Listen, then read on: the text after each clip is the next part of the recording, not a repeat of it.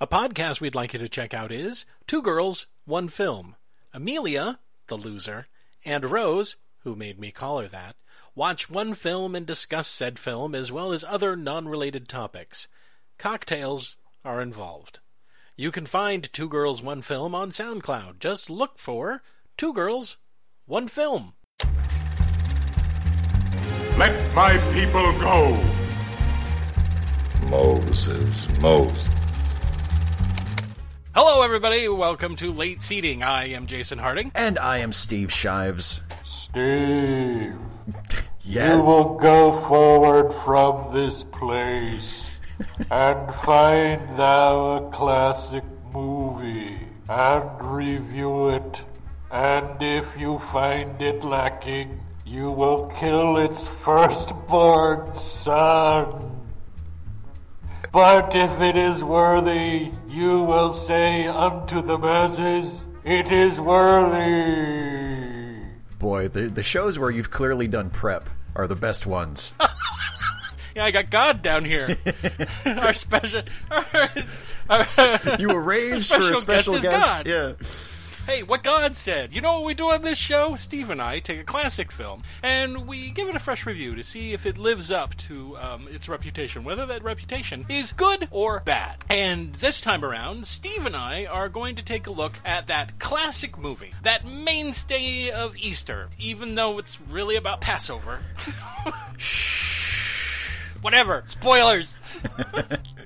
the epic, the 10. It's 10, right? There, it feels like more, but there are only It feels 10. like a lot more. The Ten Commandments. Any thoughts on the Ten Commandments before we enter into this four-hour frickin' slog of a movie? Well, you just said it. I forgot how long this fucking thing was before I watched it today. I'm honestly, I think a lot of people just put it on in the background during their, their Easter celebrations. I don't think they know how long it is. No, you look up and you you like you you've gone from from eating the ham to eating the pie, and you're like, is that still on? Two people going home to oh grandma's dead and going to the funeral and coming back and then the whole fight over the will and then suddenly your kids are out of school. You look to the TV, it's still going. You're like, Moses isn't even on the mountain yet. What the fuck is? You ready to do the who made it and why and what the fuck were you thinking? Let's do it. All right. The Ten Commandments was directed by Cecil B. DeMille, produced by Cecil B. DeMille, narrated by Cecil B. DeMille, fatal heart attack by Cecil B. DeMille. He didn't die of a heart attack while filming it, but he had the heart attack which led to the other heart attacks while filming this movie. This was his last film. So, yeah, technically it was his last film. His last film was a remake. of a film he made 30 years before. Yeah. He said, "I'm going to make another movie. This t- it's the Ten Commandments now in color."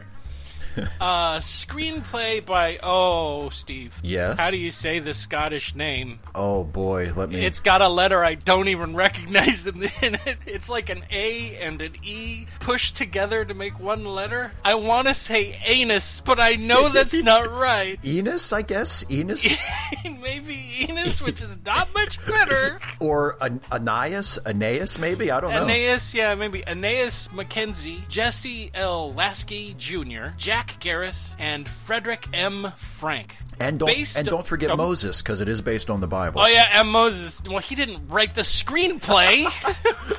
Original story by Moses. Excuse me, I'm here to help with the screenplay. I heard.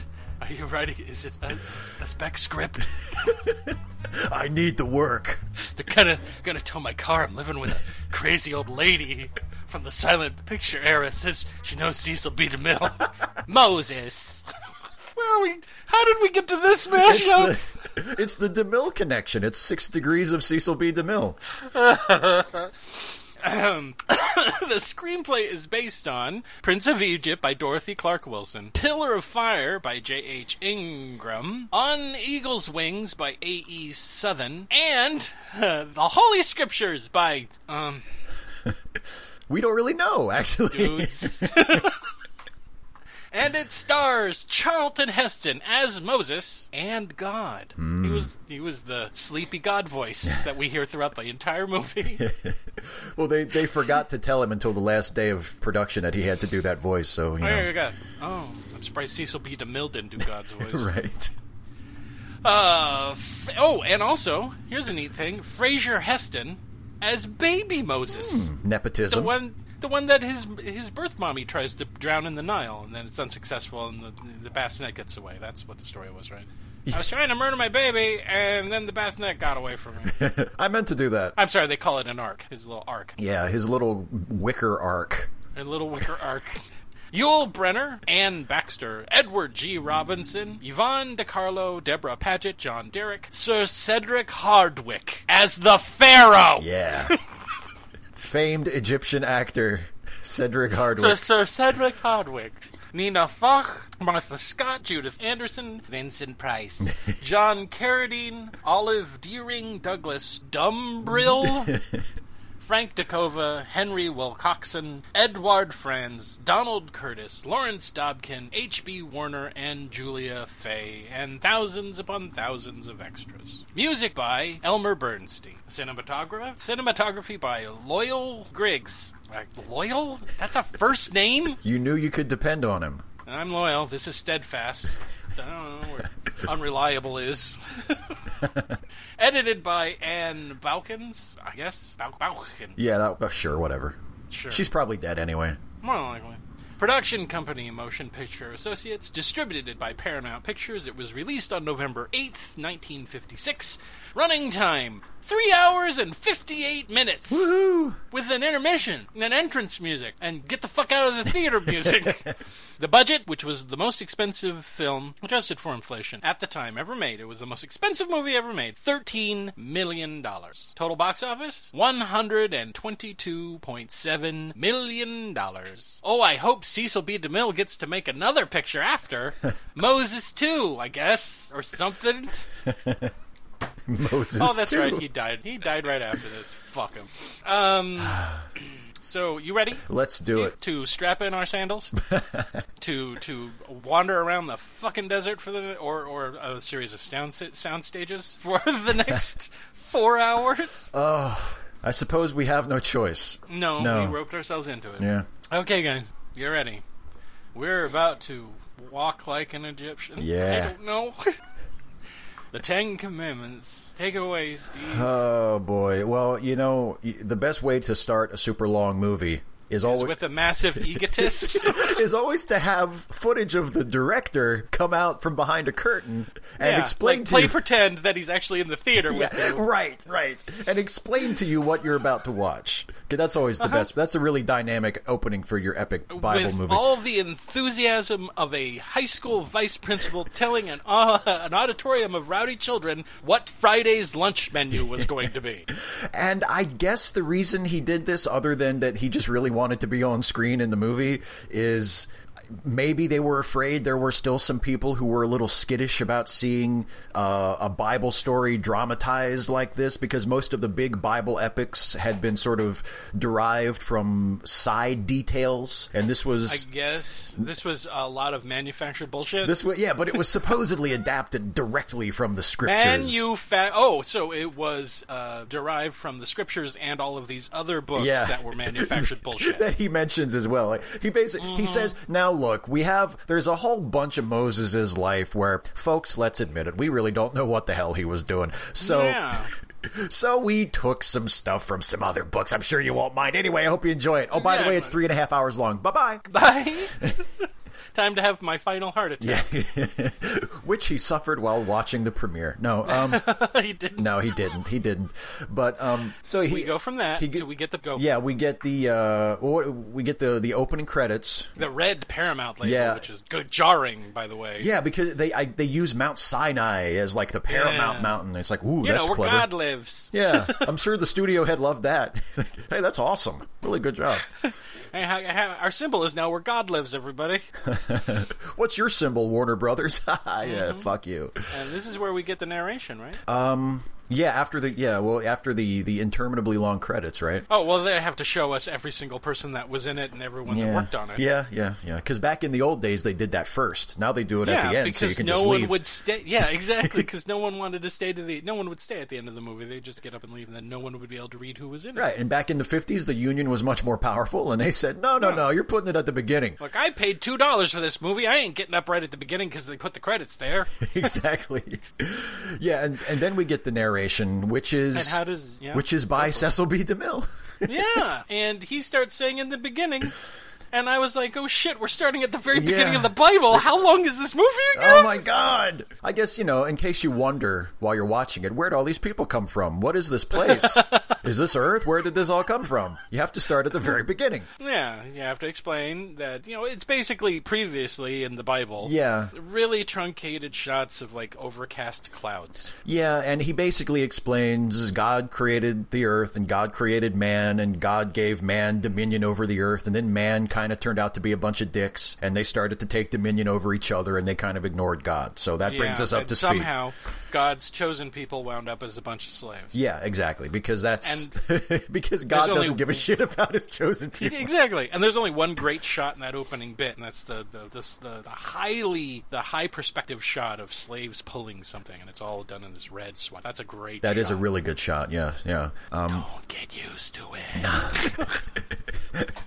yeah, he was tired by the time he made this movie. He was 70 Oh something. boy, he was. But yeah, so we that's the setup is that here we are, we're in ancient Egypt, God's chosen people, the Hebrews have been enslaved. Yeah, and- because that's what happens when God cho- chooses a people. They immediately all become slaves. yeah, yeah. You know, God isn't always the nicest guy. He's not the most attentive Mm-hmm. uh, champion. Um, You would have to think these guys, the, the, the, the Hebrew slaves, they have a god that they worship and they're all slaves. And then they look at the Egyptians and they have a multitude of gods that they all worship and they're doing great. and exactly. They're the ones that have the slaves. they're like, no, no, our God is the true God. You're all slaves. No, he's the true God. Your grandmother just got crushed by a boulder that was kicked on her from the, from the Pharaoh and no one's going to do anything about it. Our God's greater. He just ate a tiny, tiny bit of a hippopotamus and threw the rest of it away. you eat a handful of grain every two weeks. Our God is better. And you know what the best part is? Is that they don't even have the Bible yet. They don't. they don't even know what God's name is. They just like Yeah. no, but trust us, our God is the best God. they call him like a Voldemort name. He who has no name Yes. or he who is not named or something. Yeah, that. it's like even there- yeah, it's like Moses is like, "What's your God's name?" Well, I don't know. No, it would be rude to ask. we just we just never asked. We figure he'll tell us if he wants to. but hey, Steve, we got to start this movie with something that I hate in every mo- single movie that it's ever, that I've ever seen it in. Oh, what's that, Jason? Uh, prophecy. oh yeah. So what's going on with this prophecy thing? Well, the the thing is the uh, the Egyptian the Egyptians have enslaved the Hebrews and they've got them building shit. Oh, by the And- way, all of the Egyptians, they're all white, so don't worry. They're all white. Some of them have darker brown body paint, but they're all white. And they all kind of talk and act more like Romans. So Yeah. don't worry. Their culture is basically Roman culture, but with a, a veneer of Egyptian painted on it. Great. Yeah, it's like it's like ancient Rome, but with more gold plating. The, uh, the soldiers even do the, the, the, the chest bump thing salute. Yes, yes, they do. Yeah, so the uh, the there there is a a feeling there's like a prophecy among the slaves among the Hebrews, and the reason why they uh, th- Which gets confirmed by Pharaoh's high mucky muck. yeah yeah because there's a scene is there there's a scene with Pharaoh and, and his astrologer, and he's Yeah. like uh the It's like, uh, well, the stars say that you're going to find love on Friday, but it won't last terribly long, and uh, and definitely money will be coming your way next month. So you know, just keep doing what you're doing. yeah. Oh, and by the way, uh, the the savior of the Hebrews has been born, so that's gonna Yeah. that's gonna come up in about thirty years or so.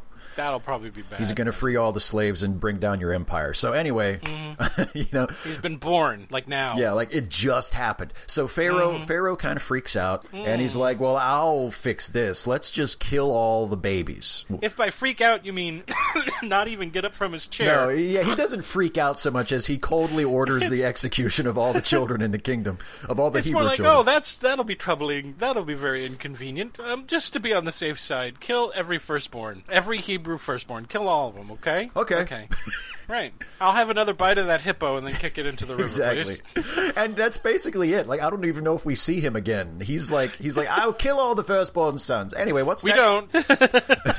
he's a plot device. That's So- all he's there for. Yeah, so he uh, he orders all the firstborn males to be killed, and uh, we meet who turns out to be Moses' mother, Moses' birth. Moses' birth mommy, and she's like, I don't think I'm okay with my my baby being killed. mommy. Yeah. So plan A for her was put a newborn baby in a basket and set it adrift in the river. Yeah, which I guess it's not quite as monstrous if you assume as that. getting stabbed by a sword. yeah, it, you know, she's like, well, maybe he'll survive. You know, oh, and but to make sure, see, because she is a good mom, though. Remember, she she has her other child, her daughter, follow the basket down the river to make sure it gets picked up by somebody. Yeah. Exactly. So she endangers the Smart. life of her second child. I know there's crocodiles and hippos in this in this river, but uh, can you follow the bassinet all the way down the river until either it gets eaten by one of those two animals, or just goes right out to sea? Luckily, it just basically floats right around the corner.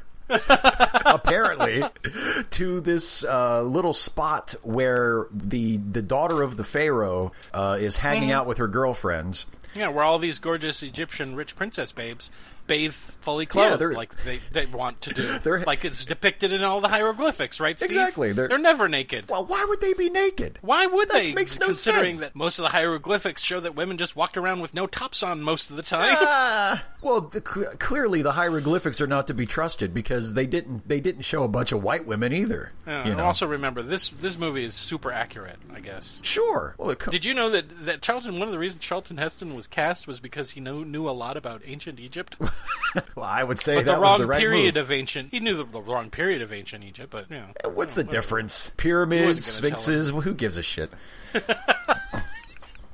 But uh, one of the women down at the river is. Uh, what's her Hmm. name? Bithia. Prin- Princess Bithia.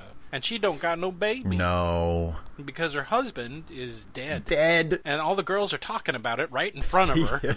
Which I guess must happen every time they hang out. I mean, what are the odds? And the, the the mammy, the uh, what's her name, Mamoset, Marmos, Yeah, me- the Memnet. nurse, nursey, Mamnet. Yeah. who's this old slave n- nurse? Is like, shut up, bitches! Can't you see you're hurting her feelings? Look, she's just wading out into the river. Yeah, You're really fucking with her now. Come on. come on, g- go back to throwing this gourd back and forth. Yeah. the most there's a lot of gourd business. the in this most scene. popular game of the time. The gourd Throw the toss. gourd. Yeah. um, so anyway, Bithia finds the basket containing the baby. Yeah, she finds a little bubba in the Yeah, back. she opens it up. She's like, "Oh shit, a baby!" So she turns around and she's like, "Everybody, get out!" Except for you. Yeah. a mam mam Mamnet. mammary- Mamnet. And and everybody leaves. And she brings the basket up and she's like, "Check it out, baby. What's the up?" gods the gods gave me a baby. Yeah, that's- and Mamnet's like that's a slave baby. yeah, look, he even has a slave blanket. He- Yeah. he has a blanket with a Hebrew pattern on it. This is a slave baby. You can't adopt Just this like baby. Superman. Yeah, yeah, exactly. There might be there might have been some cribbing going on, you know, from one Whatevs. story to the other. Mamnet's like I'm going to tell everybody that you're trying to make this Hebrew baby your baby, and and no, that can't happen. And she's like, you're going to shut up, or I'm going to murder you right here, right now, Mamnet. So shut up. I was babyless, and now I'm babied. Yay me! Mamnet's like, "All right, fine, but I'm going to keep this cloth just in case I can use it to blackmail you when he's a grown man." And I'm really good at holding a long. Oh, That's grudge. right. I'm going to I'm going to tuck this little cloth under my shirt every day when I get dressed for the rest of my life. and wait and just wait for the perfect moment. Okay, now we crossfade, right? Yeah, because now it, we skip ahead, I guess 25, 30, however many years and the bi- However old Moses is yeah, supposed to she, be now. it's we we- the the baby was named Moses because Yeah, she said she I plucked him drew out of the water." I, I drew him out of the water, so I'll name him Moses. Uh, Uh, Can you explain what that means? um, uh, well, I don't think the movie does explain it, but no, it doesn't. but- I'm going to name him Moses because I drew him out of the Yeah, water. the- Great. What does that mean? What does the word Moses mean? in in Hebrew, apparently, according to the source I've looked up, which is is the, the synopsis on Internet Movie Database. Um, uh, the, the the name comes from the Hebrew word Moshe, which means to draw. So there you go. So this Egyptian princess, wanting to disguise the um, background of this baby, gave the baby a Hebrew name. Yeah, you know, nobody said she was a you know None of the Egyptians went. Why did you name your baby a Hebrew word? No reason. nobody ever said she was a genius. She just wanted a baby. and don't worry, um, by the way, because I, I wanted to start a count as, as to how many people say Moses in this movie, and I gave up after five minutes because people say Moses over and over. Oh, yeah. And you're not forgetting who Charlton Heston Who, is wh- who is that character? because sentences begin and end with Moses. Moses, go build me a city, Moses. Moses, I'm going to the bathroom. Moses, Moses, do you want chicken or beef, Moses? Moses.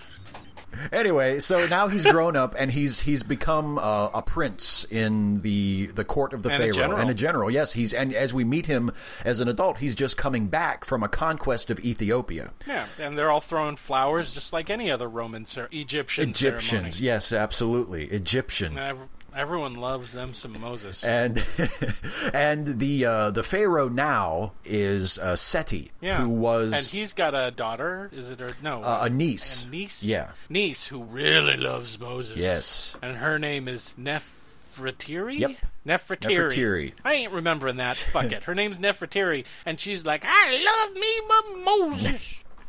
but Ram- who else loves Nefertiri? Uh, Ramses, Ramses, played by Yul played by Brynner. Yul Brynner, baby. Yeah, a man with a thick, thick accent who somehow is the spawn of someone who's three shades lighter than him and British. Y- yes, Yul Brynner plays the son of Cedric Hardwick. So just keep that in mind. We don't meet the mother. I assume that's where the explanation lies. right, exactly. Um, but now we're going to get a floor show. A kind of really racist floor show. Yeah, it's just you know, if if you uh, if you started to get uncomfortable that Yeah. all the characters are played by white people so far, just wait. You're about to get a lot more uncomfortable when you see how they use the only actors of color in this entire movie.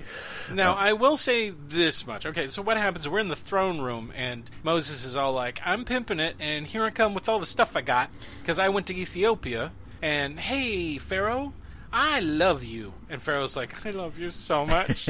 Moses, you're so great. And Ramses like, What about me, father? Fuck, you- f- go fuck. You were supposed to build me something, weren't you? yes. Why haven't it, why isn't it done? I, shut up. Moses is here. Hi, Moses. What'd you bring me? Um, tributes. Bring in the dancing tributes, and people come in and they got gold and myrrh and Yeah. whatever fucking shit they had back in the olden times. And Moses says, "I have, I have, how, however many barges full of these treasures on on its Yeah. Uh-huh. way. Like I basically, I'm the man. I conquered Ethiopia. I made them. Yeah. I made 'em our allies. They're going to pay Yeah. us a whole bunch of money from now on, and I'm awesome. Here they come. Yeah, Here come the here come the leaders of Ethiopia, I guess. yeah, yeah. They came along, which was nice of them. You know, And dudes like, we got this emerald. Here, take it.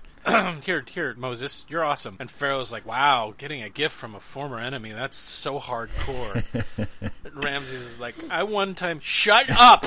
you do not speak. And then Nifrit Nifrititty titties. Nefertitties is like, hey, that woman is really kind of pretty. I'm jealous of everyone and everything when it comes to Moses. Yeah. And then the two leaders of Ethiopia shuffle off to disappear. Yep. I mean, the, the pharaoh's like, make them comfortable. Awesome. We've got new friends. They're going to guard our southern border, right? Yeah, yeah. The the So it could have been worse. no, yeah. The I, I mean, think- if this was made 1930, they would have been like coming in in conga drums Yeah, it- and in chains. it's yeah, it's not as insensitive as it could have been, and I mean No. the, the point of it is to establish that Moses, even though he is an Egyptian prince in general, that he Warlord. yeah, that he's he's relatively reasonable. Like he didn't Uh-huh. he, he conquered them, but technically he didn't conquer them. He made them allies.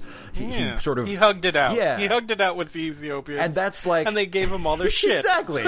he they he he a man with a vastly superior military force made friends with them, um, and that sort of Mm-hmm. Right. becomes Moses' defining trait relative to as compared to Ramses, because Ramses is all about you know whip the slaves, make them work, starve them, you know push them to the limit, and Moses is like maybe we can be nice to them, you know, and Ram. Mm-hmm. But that doesn't. He has to get a job first because then Pharaoh's really pouring it on Ramses about how what a fucking loser he is, and he's like, I have a great idea. How about you make Moses build this thing? Because it's possible. I can't get them to do it. I don't know how many slaves I kill. They still refuse to work fast. And Moses is like, I will do anything for my Pharaoh. Pharaoh's like, I love you so much, Moses.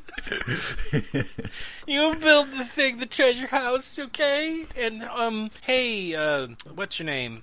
Son, my firstborn. Ramses, Uh, father. Ra- right, Ramses. Ramses, I want you to go find. Uh, there's been rumors about this chosen one, or the, the what do they keep calling him? The destin, the, the savior of the Hebrews, whatever his name is. Eh. Uh, I've been hearing rumors about it, and you're gonna b- bring him to me if he exists, and if he doesn't, it'll keep you out of my. No, I was gonna say out of my hair, but I'm bald under this. But I mean, just go away, could you? Would you do that? I'm, M- Moses is here. I want. I just really want to hang out with Moses right now. Moses, can I can I change my name to your name? I want to be Moses. Hard cut to slave love. Yay! What happens, Steve? Where do we go now? Um, do do we go to uh, what is it? Uh, the Genosha or Yeah, where they're where they're making- they're cutting making the the they're, bread, they're yeah. building the big thing that the Pharaoh once built. Yeah. Um, Yeah, yeah, exactly. and we meet uh, Joshua Yeah. and uh, Lilia and Right, Lilia. yeah, and they're The water the girl. water girl, right? The water lily. Ha ha ha! Get Mm-hmm. it? Um, You're a water lily. yeah, my name's Lilia. Shut up! Don't touch me. Everybody wants Lily. Yeah, that's true. Apparently. So yeah, and they're they're Hebrews, they're slaves. Uh, Joshua is a stone cutter. Lilia is the water girl. It's her job to give water to the starving, dying slaves. Yeah, exactly. And, and uh, they're in, they're moving this gigantic block of block. Yeah. This huge granite block. And uh, an old lady who's supposed to grease the way for the block to move, she's in front of it. She gets her bag caught underneath the, the stone, and the bad old Egyptians are like, "We don't care, crush her." right because they're pushing this giant stone. It's going to end up flat up against another giant stone, and Yeah. she's just going to get pancaked. And she's screaming for Yeah. help. And Joshua is like, "Stop! Stop! You know, we have to Yeah, cut her and then he loose." fights a dude. yeah, he he he strikes an Egyptian, which Yeah, is But luckily, everybody's favorites there, right? Yeah, well, he's there in the sense that he's in the same city. Like they, the the old woman Yeah. te- says to Lilia, "Go, go, up, s- beg for mercy from Moses." Oh, and this is when we meet Dathan. Yeah, that's right, played by Edward G. Robinson. Yeah. Yes. And he's like, "Hey, you mugs! I'm bad and evil, and I side with the Egyptians." Meh." and everyone's like, "Fuck you, Dathan! God, Nobody likes you. you jerk!" And then Moses shows up, and he's like, "Hi, old lady," and he cuts her out. And then they're like, "Hey, you gotta kill Joshua because he struck an Egyptian, and that means death." And he's like, "No, I don't feel like it." I'm the nice prince. is that where he says, "Blood makes poor mortar"? Yeah. Is that where? He Yeah, says because that? yeah, he's trying to he asks the the master builder played by Vincent Price, like, "Why were you just going to crush the old lady, dude?" And he's like, uh, we we crushed 10 old ladies a day. Who cares?" Mm-hmm. That's their job. Grease in front and get crushed. yeah, if they get sometimes. stuck, there's there's ten more old ladies right behind her. I mean, who gives a shit? Right, exactly. And and Moses is like, And then- well, blood makes poor mortar. Yeah, and also, hey, do you guys eat? You you guys slaves eat? No. Okay, there's a whole bunch of grain in the temple granaries. Go get it and eat it. And they're like, we love you, Moses. and then Dathan rats him out to friggin' Yeah, Ramses. you mean they're eating the grain that we had stored up for the gods? I'm gonna tell my daddy, and then he's not gonna love him. anymore. Yeah, that'll fix it. That'll show that Moses. Yeah, and so then they show Moses looking through a thing while the temple of treasury or whatever the hell it is is getting Yeah, built. he's he's raising like uh, the Washington The obelisk. Monument. Yeah, the obelisk Yeah. to Seti, and everybody's all and the pharaoh shows. Yeah, the up. Pharaoh shows up and he's like, "Hey, I called for you and you didn't come. What what's going on?" And Moses is like, doing something more important. Yeah, he's like, I had to raise this obelisk thing or it was going to break. So just give me a second. I'll be right with you. You want your city built or not? And he raises the obelisk and it's all beautiful and Big perfect. erection yeah, metaphor. Exactly. yeah, exactly. Yeah, boy, Seti sure is happy when he sees that baby Like, go up. I know exactly how that feels whenever I'm around you, Moses. I'm oh, conflicted. wonderful. Good job. And Ramses is like, "See, he's not. He's he's a traitor." And and Moses is like, "Oh yeah, would a traitor do this?" And he shows off the city, and he's like, "There, see, it shows. It, this is all about you. You're awesome." And he shows the gigantic statue. yeah. And he goes, "Oh yeah, what about this?" And he throws back another curtain, and there's a rear spre- screen projection of a giant statue, and he says, "Look, a statue to you, because I am loyal to you, Seti." I love you. and said he's said he's like Ramses, you said he was a traitor and you made me doubt my faith in Moses. You're oh God, I hate you so much right now. By the way, what about that job I gave you about finding the savior of the Hebrews? How's that going, Ramses? Well, I haven't exactly found it. I mean, I've been looking around. Yeah. So everything's everything's going Moses right now. everything's turning up Moses Yep. at this point. Oh, and we also forgot to say that uh, uh, Nerf Titties, Nefra Nefredudus, whatever her name, Nefra Nefertiri, is totally in love with, with Moses, and Moses is totally in love with her. And it's everyone's talking about how Moses is going to be the next pharaoh. Right, which is unusual because nor Because because fuck because Ramses. Ramses, Ramses is the blood child, is the the, the, Yeah. the biological son of, of the pharaoh. So normally it would be Mm. him, but Moses is just so awesome, and everybody loves him so much that the pharaoh is basically like, nah, it's going to be Moses, and he's going Mm-hmm. to marry Nefertiri because the deal is whoever gets to be pharaoh next marries Nefertiri. She's like she comes with the package.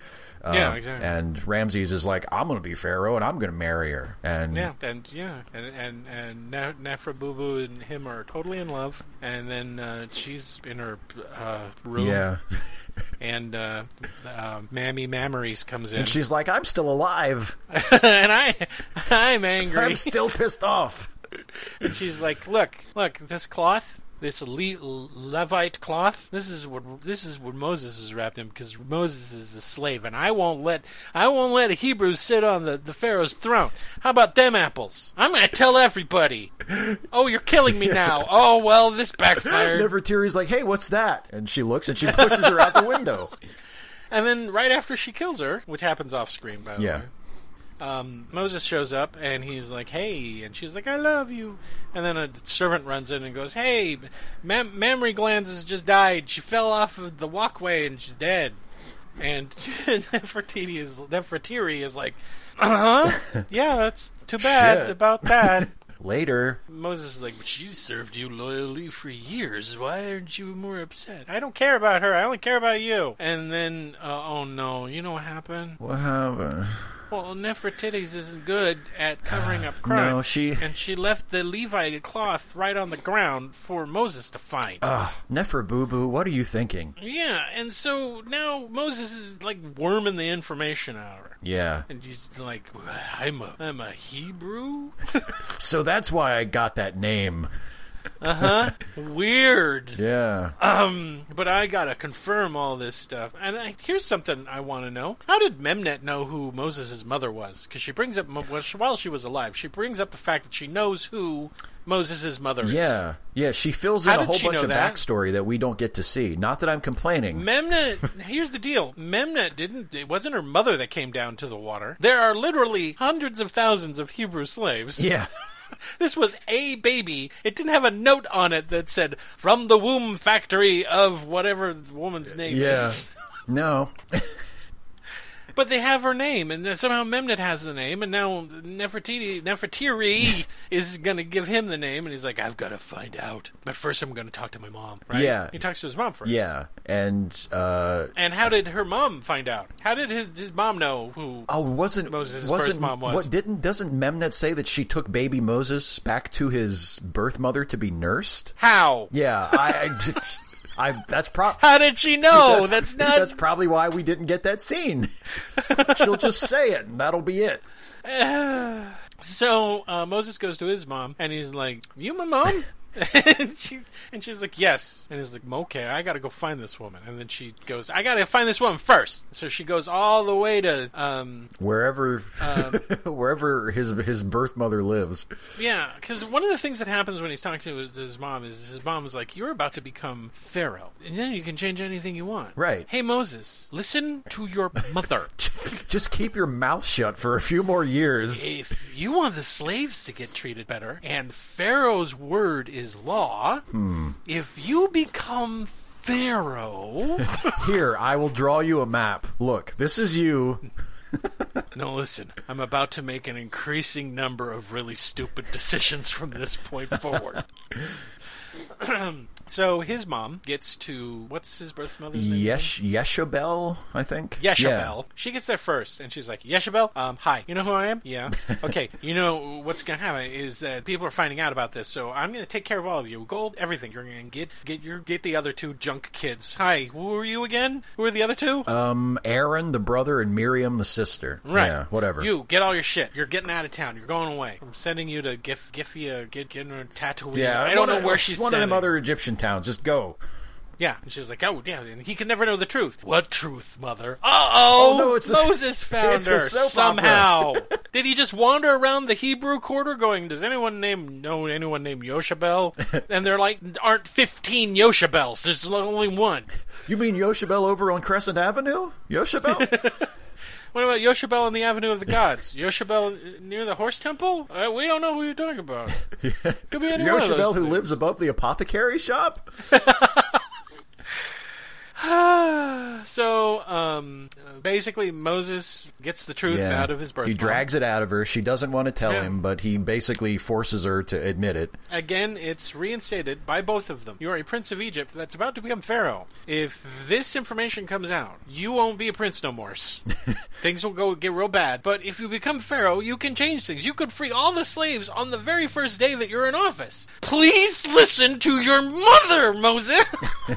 Pick either one. You now have two mommies. Pick the one that both of them are basically telling you the same damn thing. Nope. I need to go native. He says, "I'm going to. I, I, the best thing I can do is to become a slave." So he he now we get what is it? It's uh we get a short film about brickmaking. yes, exactly.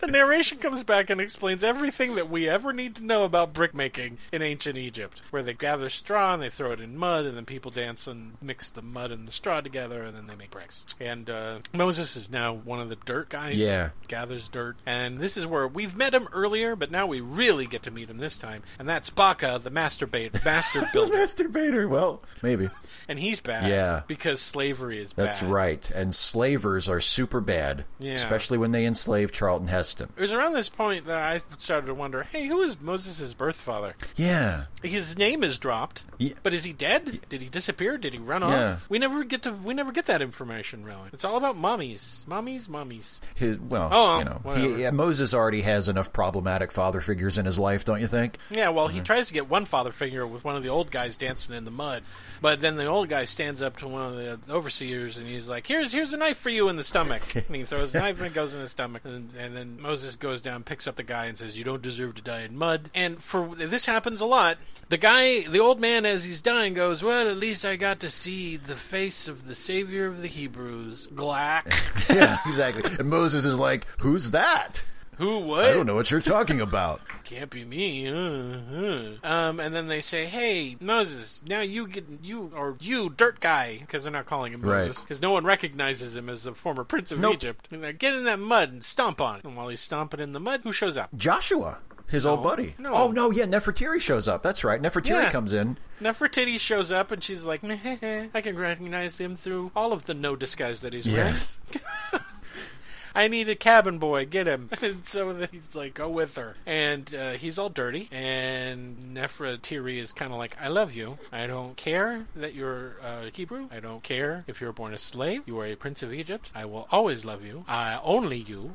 I probably, and this is a stretch, I may love you more than the Pharaoh, but I mean, he really He, loves he you. still talks But about I you, mean- dude. He still talks about you.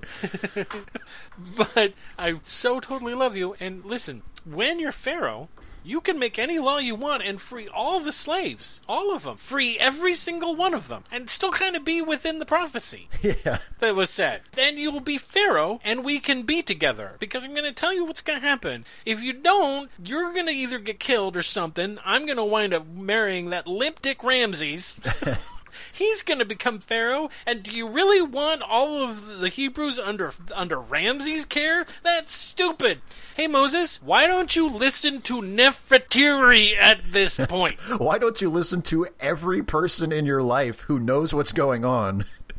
and what they are telling you. So, um, meanwhile, back at the brick thing, um, Baka, who's sitting in his lounge, is like, mm, that Lily girl, the water girl, come here. Hi. You're, s- ooh, I like you. You're mine now. a bye. and he takes Lily. And Joshua's like, mm. That's my girlfriend.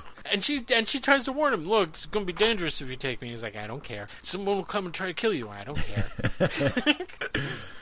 and so we cut now after the whole Moses thing. We cut to Baka's palace, I I guess yeah. His his pad wherever he hangs out. and he's dressed her up in this dress, and he's like, "That's made from crushed seashells."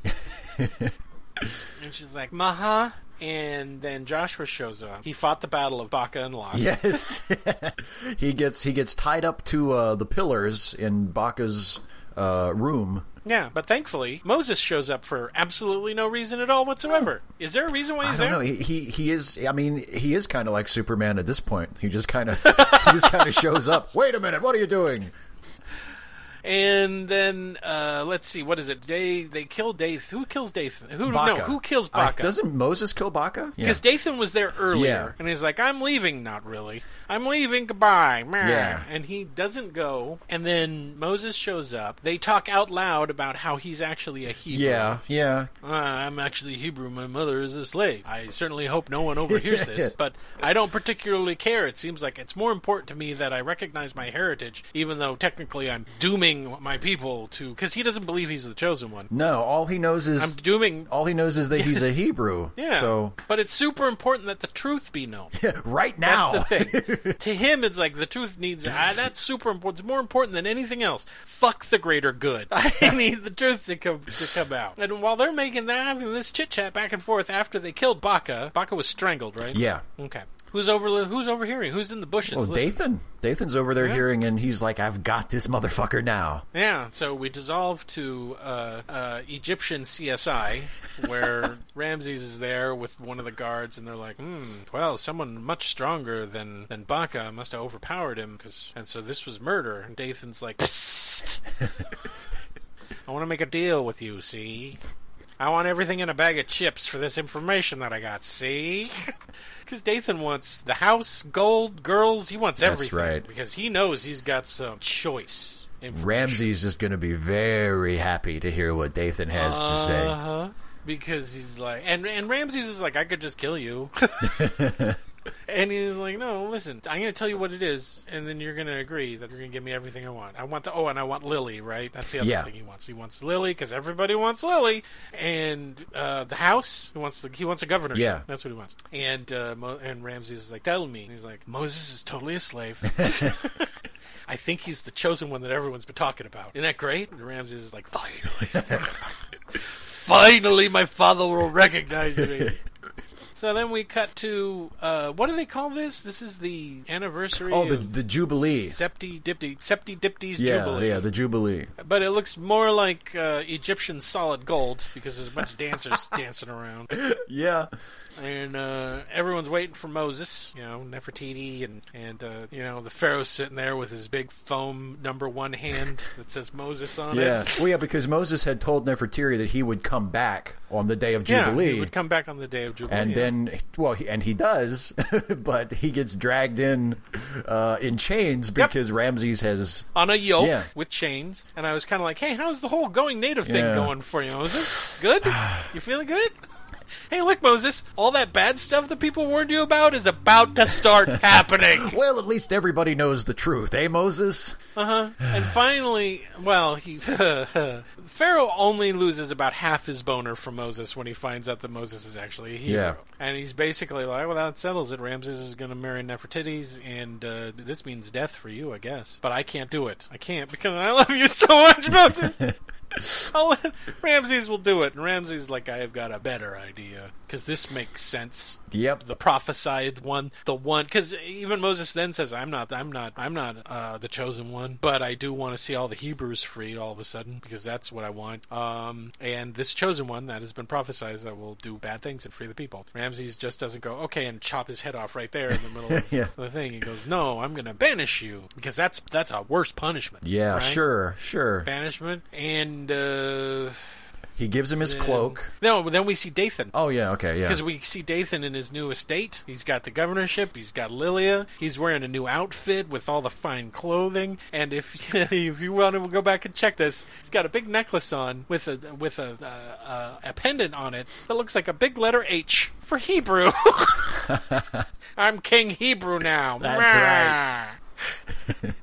He's living it up. And then we cut to Moses up in chains, getting ready for the day that he's going to be uh, kicked out of Yeah. out of you know Egypt, I guess. And he lets Nefertiti Nefertiri come in, and she's like, "I love you. I told you this was going to happen. I'm going to have to marry Ramses." Oh yeah, um, yeah. Bye. Hope you're happy. they take him out to the outskirts of Egypt's land, right? Yeah. And they're like, "Hey Moses, your birth mother's dead. Bye." Just one final middle finger before they abandon him in the desert. Maybe you should have kept your secret, idiot. we're, oh yeah, we're only going to give you one day's worth of food and water. Yeah, and and Ramses gives him a staff and he says, "Here, you can use this to rule over the Yeah, snakes here's and the your- scorpions." Yeah, Dipshit. here's your robes of office, the Levite cloth that somehow has managed to become much bigger. yeah. They made it for him. That's what that's just how much of a smartass Ramses is. Yeah, make him a nice cloak. And then they kick him out, and he's got to go wander out in the desert. Yeah. It doesn't go well, No. but at least he has the narration as a companion. exactly. And he's got to find another soundstage before he dies. Does he, Steve? He does actually. he Oh, good. does. He he finds a, a a whole flock of girls. Yeah, he finds Midian in the oasis of super babes. Yeah, exactly. And boy, they're happy to see him. Oh yeah, they're like, oh, this man, he's unconscious. He's been eating nothing but dates. And They're like getting super excited over a man. Yeah. But before they can all just start rubbing on him while he's unconscious, a bunch of Malachites show up. And they're rude, Yeah, they're bad. I guess. But look out! Here comes Super Moses to the rescue, Even though he's starving and exposed and every other thing. and he runs them off. And all the desert girlies now want a hunk of Moses, mm-hmm. Uh-huh. and uh, except for the oldest one, whatever her name is. Yeah, she's not into it so much. What's her name? oh, what is her name? I don't care. Uh, I don't know. incidental to the plot. That's her name. Sephora? I guess. Yeah, don't know. Sephora maybe. Yeah. They take him back to his dad. No, he, they take they take him, Him back, back to their dad. To their dad, yeah. and he's like, "Hey, Moses." And he's like, "Hello. You want a job?" Okay. That's it. And so it was. Turns out that they worship the god who has no name or something, yeah, and uh, they live right under the, the shadow of Mount Sinai, where which is where apparently- God lives. Apparently, God lives there, and it's all at this point that Moses is like a little pissed off at him Yeah, when he should be pissed off at himself. yeah. Because at this point, at, from the moment he decided that the truth was going to be out, from that, from the mo- because here's the deal: there, there, very soon Pharaoh is going to die. Okay, from Yeah. the moment Pharaoh dies, that is when the slaves could have been free, and we have what seventy years of slavery. Yep. Thanks, Moses. Oh, anyway, so we get that, and then oh boy, we get a shearing festival where all the girls Yeah. shake their jubblies for Moses, and Moses is like, meh, Not into it. Sorry. into it. It's not my thing anymore. I'm gonna hang out with Sephora, who wasn't dancing for my pleasure or whatever. He says something about uh, pain in my heart is too deep. It wouldn't be fair to the girls. Bye. Yeah, because he still misses Nefertiri. And Yeah. then we cut to Egypt. Pharaoh is like, "I'm dying. Where's Moses? I miss Moses. I still love Moses more than you. Ah. Moses. His last word is Moses. Yeah. Moses. Well, And Ramses is like, well, fuck him anyway. I'm and Ramses Pharaoh is now. Like, it's a good thing that we found out about Moses because right then all of the slaves would be free and everyone would be happy. Probably his mother would still be alive. I'm a winner. now I'm going to put a baby in you, Nefertiri. so then we travel ahead an undisclosed number of years later. yeah. Moses is settling in nicely among his new family, and Uh, he's got a really he's got a special needs kid, as near as I can tell. Yeah. Well, he's just really bad at delivering his lines. And uh, someone says, "Hey Moses, there's someone out in the sheep." yeah, pretty much. Not again. Uh, Sheep are not to be used that way. But it's Joshua. oh, surprise, surprise! What is he doing there? He well, he escaped. Oh, good. He he got away. Oh, it only took him several years. Yeah, yeah. And he stumbled through the desert, and he found his way to Moses. Apparently, crossing that desert with no food and water isn't that big of a deal. Uh, you can do it, I guess, if you really put your mind to it. Uh-huh. now, I can honestly say I kind of drifted off. I started to stare at a fixed point at around this point. We're at the two hour mark in this movie, and there's two more yeah. to go. So, Yeah. what happens right after that? He finds Joshua, he escapes. Does he tell him everything's awful? Uh, yeah, and then it's yeah. Joshua kind of fills him, and he says, "Hey, every everything really sucks back home. Mm-hmm. I mean, if only if only we had been given a sympathetic Pharaoh after Seti died, but you know, Uh, I we, guess we, we didn't get that. It would have been nice, wouldn't it? we we got the worst Pharaoh ever. I mean, totally. instead. uh, Just pie in the sky. Greatest wish I could have, honestly, Moses, is if we got a pharaoh that just freed us all. That would have been great, wouldn't it? We might have even stuck around and, and, and worked for wages and built stuff and worked with the Egyptians to build up a mighty empire. But that's not going to happen now. Yeah, Now and I- everyone's dying by the fistful every day. At this point, Moses is sort of looking in the opposite direction. Like, Hmm. I think I hear my wife calling me. I need to. Uh... Anyway, good to Did see you you, know that Joshua. Ramses has sex with Nefertiti at the top of one of the pyramids every morning? Ah. Forces everyone to watch. So anyway, I've been living here for the last few years. Things are really pretty embarrassing good. when she calls him Moses. Oh boy! So uh, good to see you, Joshua. Man, I'm Good not to done. see you. Uh, We're cannibals now because they don't give us any food. None No. whatsoever. yeah. Yeah, but at least you know your, your birth mother didn't go to waste. What's that? Is that a burning bush? I think that's a burning bush. Do you see that?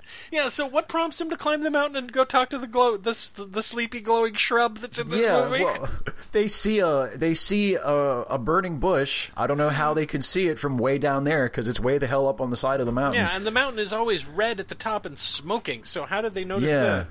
But they're like Moses is like, check out that burning bush. It's burning, but the bush isn't burning up. That's No. weird. I'm I'm gonna go see what that's all about. Yeah, and so he climbs up there. Yeah. and he sees this glowing shrub, and it has a really sleepy voice. Yep. kind of like your dad talking to you on Christmas morning when you're insisting on getting up, and he's kind of like, "We'll get up in an hour to open presents." Ex- pretty much. what is what does the shrub want? What who is the shrub? Is that supposed to be God? It's it's Uh, the voice of God. I see. And Moses is like, okay, a couple of questions. Mm-hmm. If you're the God of the Hebrews, what's up with leaving them in, in slavery? Yeah. And the God Bush is like, you're going to free them. Yeah. Buddy, that's your job. It's not So my get To job. work. I mean, I know I made everything, but whatever. Yeah, I've been waiting. Yeah, wait, my fault. I've been waiting for you. Can't I get a break? What about, God. what about my needs? Nobody ever asks about the burning bush. it's always, what can the bush do for you? Does this look comfortable to you? So he's like, Moses, it's your job. You Yeah. go free your people. Yeah, no rush. Yeah. Go go free him. Just go whenever you're ready. Yeah. Bye. Yeah. Okay. Well, Oh, and thanks. you're gonna age about thirty years. Yeah. Hope you like the beard because it's sticking up- around. Yeah, he's got a. He's got. Here's the thing. He in ex- from this point forward, Moses ages incredibly fast. Yeah. And as he's coming down, he had like a head cloth on, and he had this, you know, a little standard beard. But when he comes back down the mountain, his head cloth is off. He's got this long, luxuriant hair. Yep. And he's got like a full beard and this graying in, going on in the beard and everything. Yeah. He's he's going full Moses now. Yeah. And Joshua and, and Sephora are like, oh, what happened? he has seen God. I can just tell. Yeah. He's like a completely different character now. And he's like, I've come back. I know what I have to do. We have to go to intermission. Yeah. I mean, free my people. Intermission. intermission. We're only halfway there. God damn it. yeah. Okay, so we get a musical interlude, right? Yep. You get Everyone up. would You walk out of the theater. You stretch your legs. You try to decide if you want to go back in and see a second Stare half. at the mirror in the bathroom for a little while. I paid for this. I guess I should watch the rest of it. Your first few fleeting ideas of atheism drift into your mind. It's 19, what, 1954? 1956? Fifty-six. Yeah. No one's an atheist nowadays. This is crazy. But seeing this up on screen, presented like this, I believed in this? This is, this is what I believe in? Am I supposed to think this really happened? No, God will smite me if I think that way. I'm just going to go in the stall, tug one out, because Nefertiti is really, really hot. Sit down next to my wife, who won't know anything, no, won't be the wiser. Everything will be fine. I'll get her some jujubes. She likes jujubes. Okay. Uh, the music is ending. Okay, here we go. Keep up the charade of the marriage. Let's go. haven't even seen the Ten Commandments yet. And the Ten Commandments. That's You won't. Um, so we're back to the movie. What happened, Steve? Moses comes a calling To yeah, Nefer what's her tits? to, to and, yeah. He's like, "Hey, I'm back." yeah, I'm looking super old, and you guys haven't aged at all, huh? That's Neither weird. one of you have aged a day. Even though it's clearly been some time because you have like a ten-year-old kid now. Mm. And then Moses is like, "Hey, let my people go," and Ramses is like, "Never mind, fuck off." No. and then Moses and Ramses play Pokemon. Yeah, exactly. This is maybe my favorite part of the movie because Moses takes his. It's the famous passage from the Bible where Moses takes his staff and, Uh-huh. And, he's throws it like, on the ground. "Yeah." and he he's throw- like, "Snake, I call you. I choose you." Throws it on and the ground. Ramses is like, "Whatever, big deal. I can do that." And he has his own people come down and throw, and the exact same thing happens. Uh-huh. Yeah. And Moses is like, "Oh shit." Yeah, uh, it, and, and we only we don't actually get to see the fight between the snakes because it's two against one. We keep cutting to other people who say what's happening, but we don't Yeah. see it. And uh, even though Ramsey says that is a ch- cheap animator's trick, but Moses still wins. His Yeah. snake eats their snakes, and then his snake turns back into his staff. Yeah, so I guess Penis that means metaphors. I guess that means his god is better. Yeah. His god snake ate the other god snakes. I don't and know. Instead of killing him, which he could do right then and there, Ramses instead of just killing him because he's now literally saying he's the chosen one. Yep. He said he's the chosen one that they feared all these years, and Yeah. he has come to free his people. that thing, remember? That thing you were. You remember the last. The, the Pharaoh before the last one when he killed all the babies? Yeah. That was me. I'm he was here. trying to kill. but like a poor marks- marksman, they keep missing the target. Uh, so Ramses, being all petulant, goes, "Hey, I know. We're going to make your people make bricks without straw." ha. And that doesn't fly very well with the chosen people that Moses wants to free, does it? No, because they have a quota. Yeah. They have to make so many bricks. How are they going to make bricks without straw, son? It's not they going to happen. immediately say, "Let's stone the chosen. Let's stone the chosen one." they get so upset. They're like, We're, "We'll stone him." Fuck him. But Dathan's like, "No, you're gonna make." Dathan actually says something that makes sense. We're gonna, you're gonna grab all the stubble, and we're gonna try to make as many bricks as possible. We're gonna grab the stubble of without hay, without straw. We're gonna do the best we can. Right? Uh-huh. Oh, okay. that makes sense. And we get a scene with Nefertiti, who's still got a lady boner for Moses. Mm-hmm. And then we reaffirm that Joshua still loves Lily. Yep. and then Moses performs an act of terrorism. yes, he does. He shows up at the river. They're doing some river fucking ceremony. because Pharaoh has decided to just let Moses kind of hang out. Mm-hmm. and he shows up and he turns the Nile to blood. All water into blood. Yeah, and he's like, it's going to stay this way for a week. You know what? This relates because there's a scene in which people are. Is it Miriam that's running around telling everybody to collect as much water as you can for seven days? Yeah. Because something's going to happen, but I'm not going to say what it is. But everyone gather water and, and keep it for at least seven days worth of water. And they're like, why? And it's like, "Uh, because I have knowledge that I don't know. We're never explained why she knows this, but she's telling people to save as much water. She never says, because Moses is going to turn all the blood, water into blood. Moses is going to do something really fucked up. Moses doesn't even do it. He hands his staff to Aaron, who touches the river and everything Yeah. turns into blood. And now we're going to skip a few of the plagues. yeah. There were a few more. in this four hour movie, we'll skip the more interesting parts. Yes. Shall we? Yes. So now the narrator is like, hey, there were frogs and bugs and, and, and pestilence. This is gross. But never mind that. Yeah, fuck that. And then Moses goes up to Pharaoh again. Pharaoh doesn't kill him again. He's like, look, the frogs. So you made something weird happen with the water. That happens sometimes. Water turns red. I'm a skeptic. Um, the water turned red, and all the frogs came out. That was where the frogs came from. And with all the dead fish and everything else, oh, that's where all the flies came from, and they were f- spreading disease. It wasn't a god. It was just a bunch of shit. It was a bunch Yeah. of crap, Moses. I ain't impressed. What else you got? Moses is like, I'm going to make hail fall out of the sky that's going to burn when it hits the ground. How about that? And Pharaoh's like, okay, bye. And then that's exactly what happens. yeah, it's like, oh, hail no. Uh. I get it. and then and Moses also tells Pharaoh that the, he will be responsible for the next plague. Well, no, because he says is there's going to be hail, fire, and in three days you're going to call for me again, Yeah. right? You and your advisors, because you should just do what I say or kill me. I'm right here. I've been your rival for your entire life. Yeah. I'm your greatest enemy. There I'm is- the greatest threat to your empire. No reason to not kill me. It's not like I have a bunch of armed guards around me. I'm here by myself. You keep letting me enter and leave your own house, Pharaoh. I'm walking around this whole time pissing on everything you hold dear. right in front of you. By the way, your wife totally tried to suck my dick like two scenes ago. She still loves me. I'm still not going to kill him. Uh, you know, we get to spend more time with Pharaoh's ugly kid. Don't get attached to him. No, no, yeah. There, oh, there's there's a very practical reason why he gets so many scenes. It's Yeah. coming up. And then we have another throne throne room scene where we get a sudden personality shift for Netra Titties, mainly because we need to wash God's hands of some things that are in the Bible, and we're going to give them to the only other major wo- female character. Yeah, in which she's like, "Hey, Ramses, I know you're thinking about caving to Moses. You're weak, and I won't like your boner anymore if you're weak."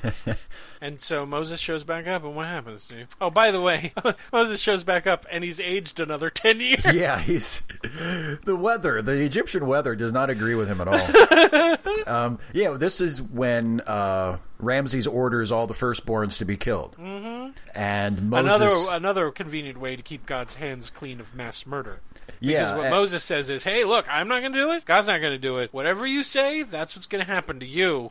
Abai." And Yeah, what is he- exactly. what does he say? I'm What is- rubber, you're glue. yeah. What does Ramsey say? What? Oh, what does right he say? after being told that, what he says, I want every firstborn. Oh yeah, I kill all the firstborn Hebrews. Yeah, or Mm-hmm. kill all yeah, kill all the firstborn Hebrews. And Moses is like, oh, you said it. Yeah. So you know, And then uh, re- remember, Nefertiti had this massive personality shift in the throne room, just so that it will be her fault that Ramses doesn't capitulate to Moses after three days of darkness and ha- burning hail. Right.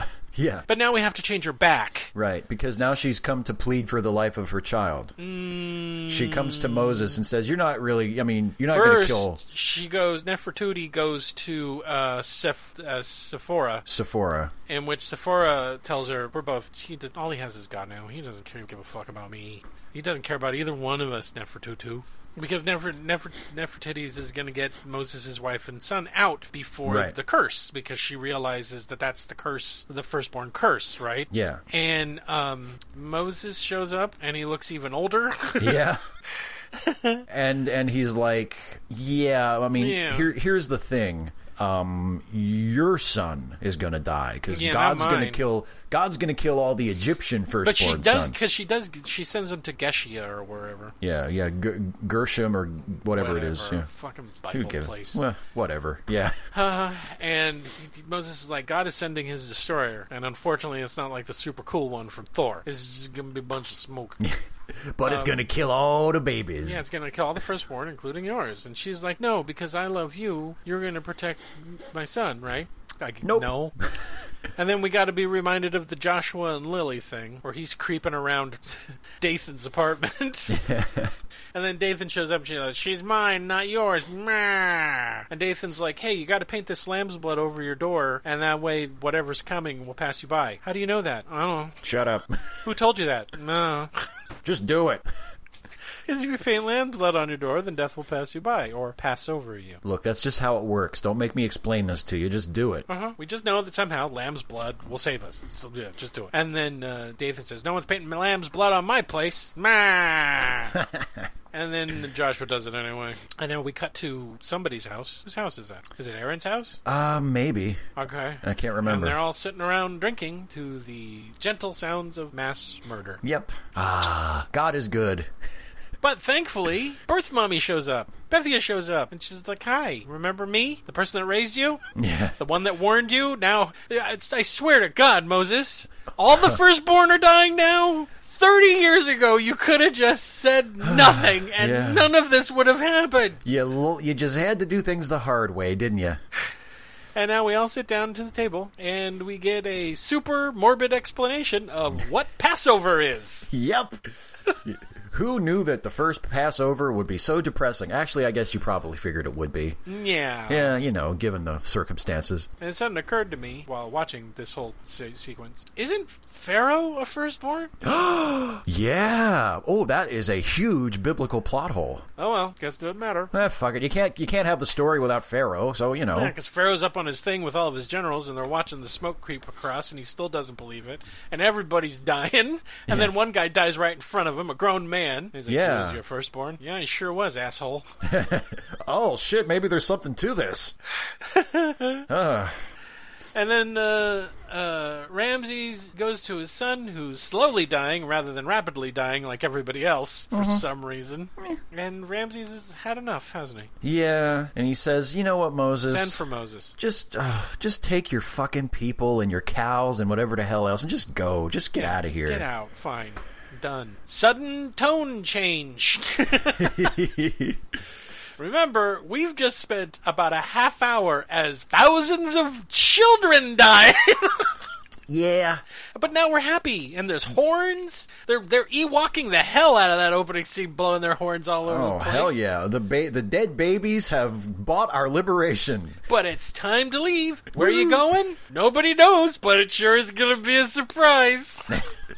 We're just gonna wander way the hell out into the desert. Oh, and It'll guess be who else? great. But guess who else has to go? Oh, poor Dathan. Dathan has to go because they're like, "Hey, you're a Jew because you put the." I'm sorry, they never say Jew in this. You're a Hebrew because you Hebrew. put the you put the thing over the thing. You painted it. You're going too. And now we have this overly long montage of people getting ready to go. Yeah. You know, they're gathering all their livestock and all their stuff, and there's more narration, and people have goats and cattle, and I saw a flock of geese in there, and I'm like, those geese are not making it through that desert. but what was most remarkable to me was how much stuff these slaves had.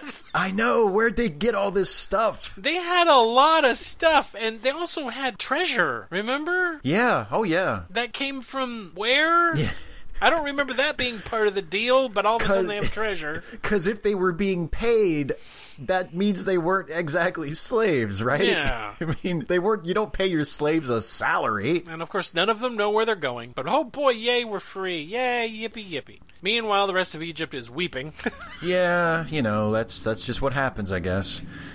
And uh, Nefertiti, Nefertiti finds uh, Ramses with the body of their son, yeah. and he's all broken up about it. Yeah. And she's like, She you has know, another personality change. She Because says, we gotta keep God's hands clean. And she says, "You know, you're a huge pussy for just letting them go, right? Mm-hmm. You can't just let them go. What what kind of leader are you? They just walk right out after they Do kill you all our want- Do kids. you want the lastborns to die next, Nefertiti? but it works, doesn't it? Now he wants Oh, yeah. some revenge. He's like, yeah, you know what? I'm gonna go kill them. Fuck them. Yeah. And then he says, I'm gonna come back. I'm gonna kill Moses, and then I'm gonna come back. and I'm gonna kill you. Yeah. Cause fuck you too.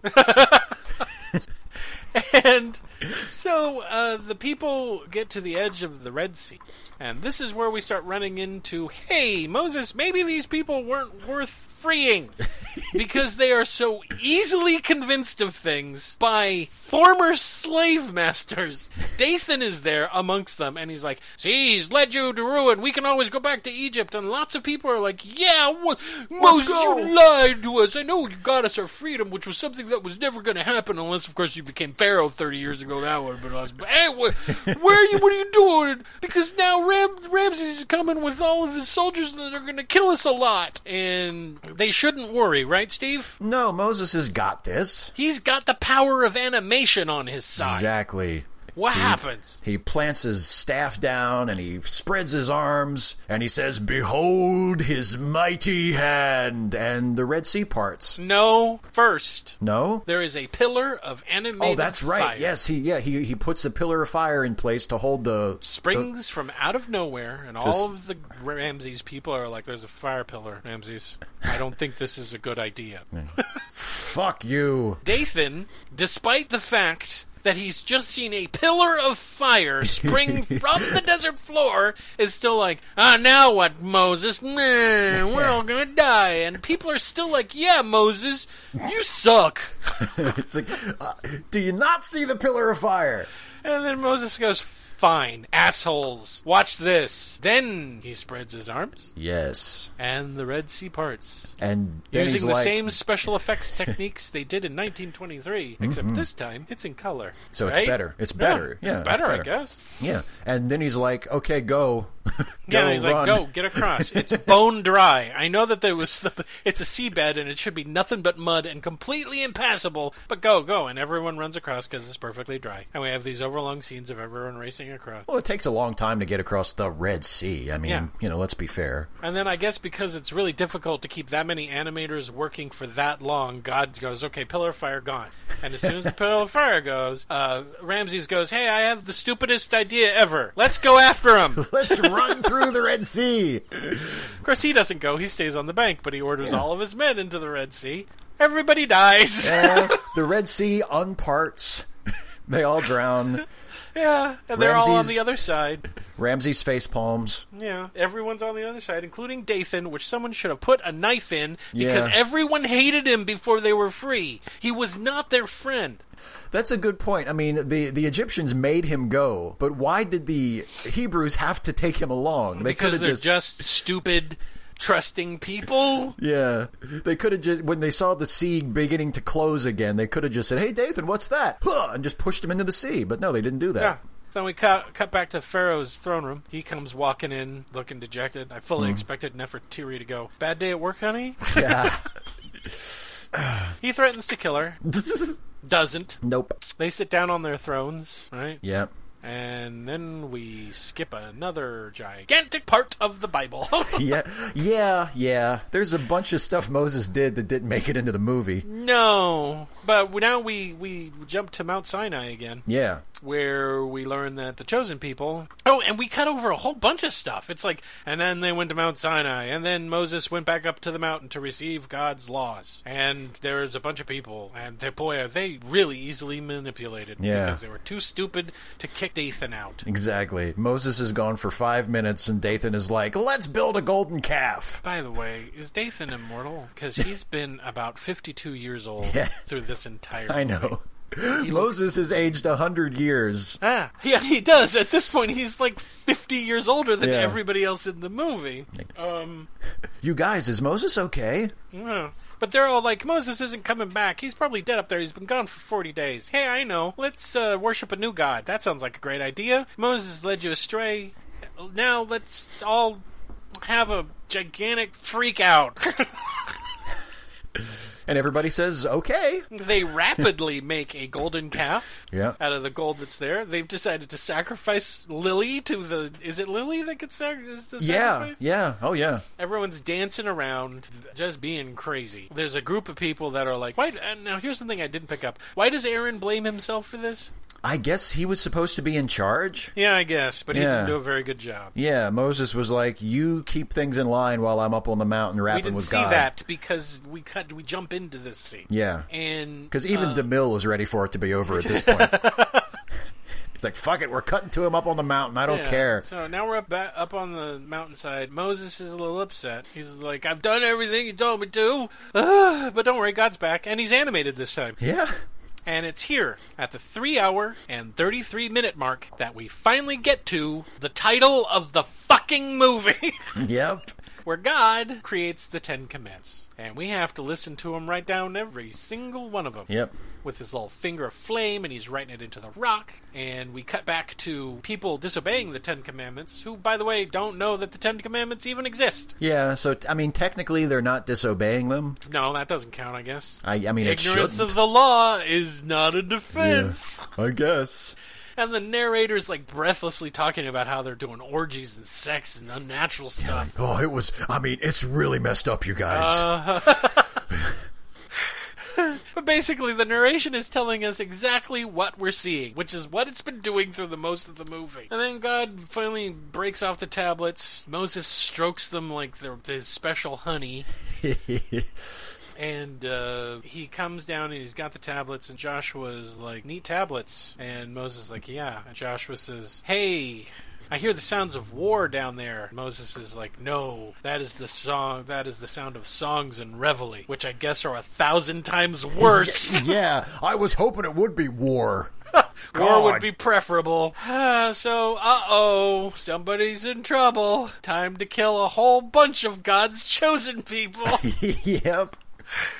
Dathan's there, and once again, he's like, hey, why follow him? You know, the guy who created a pillar of fire, split the Red Sea, God set us free. Why? I built you a golden calf. Yeah, look, this God's right here. And Moses is like, oh, no, you didn't. and he throws the tablets at the golden calf and creates a fireworks show. Yep. And a big hole opens up, big crack opens up in the ground. A bunch of people fall in it, along with Lois Lane in a late model 1970s Chevrolet. Yep. and and uh, then we cut again, and we skip another huge part of Exodus. Like another 40 years. Ah, then they wander through the desert, blah, blah, blah, Yeah, blah, blah. Uh, Forty years. Moses is now Moses the White because he's got a full white beard and a huge thing of white hair. Yeah, he's full Santa now. He's. He's Moses. he's finally entered his last evolution stage, and he's like, "Oh, I Final can't, Moses." I can't go into the promised land because they finally find the promised land. Apparently, Yeah. Yeah, and God's like, not so fast. yeah, you don't get to go. You were a because- jerk. Yeah, stupid. What were you thinking? There'd be no punishment. And then Moses is like, "Hey Joshua, you're the big boss man now. Here's my cape." And then he says something so funny that I couldn't hardly believe it because, unlike I think some of the people that wrote this movie, I've read the Bible, and he, he goes, "Go proclaim liberty Yep. and freedom." And I know that what follows in the Bible is maybe the most violent part of the Bible. Yes. Period. As the Israelites go on a mass campaign of genocide. But not in this version. No, they they watch him as he stumbles away into, into a matte painting, Yep.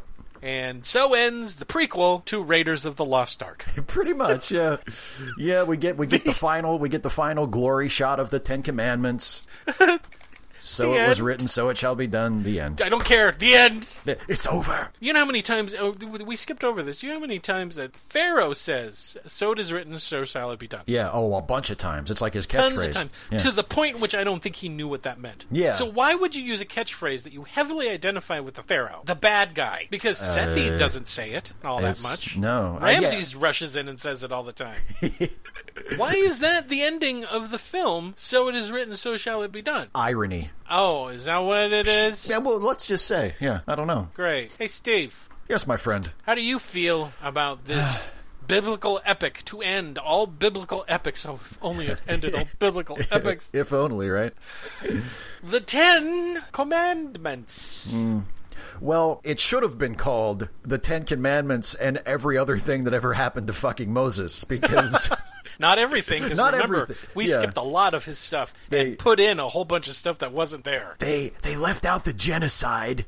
Uh, but yeah, I mean, it's called the Ten Commandments. The Threw Ten in a huge Commandments. love story, too. the ten, the Ten Commandments is like the the climactic event, I guess. But I mean, really, it's it's it's the Moses story, and it's you know from the time that the fucking basket hit the water to the time when he wanders out into the desert, and you know it reminded me when I was watching it. What I remember hearing a story back in the '90s, like after Stanley Kubrick died, where apparently one of his dream projects was he he told somebody like a producer friend of his, I want to make a movie about the life of Napoleon, and the producer and the producer said, well, which part of it? And Kubrick said, all of it.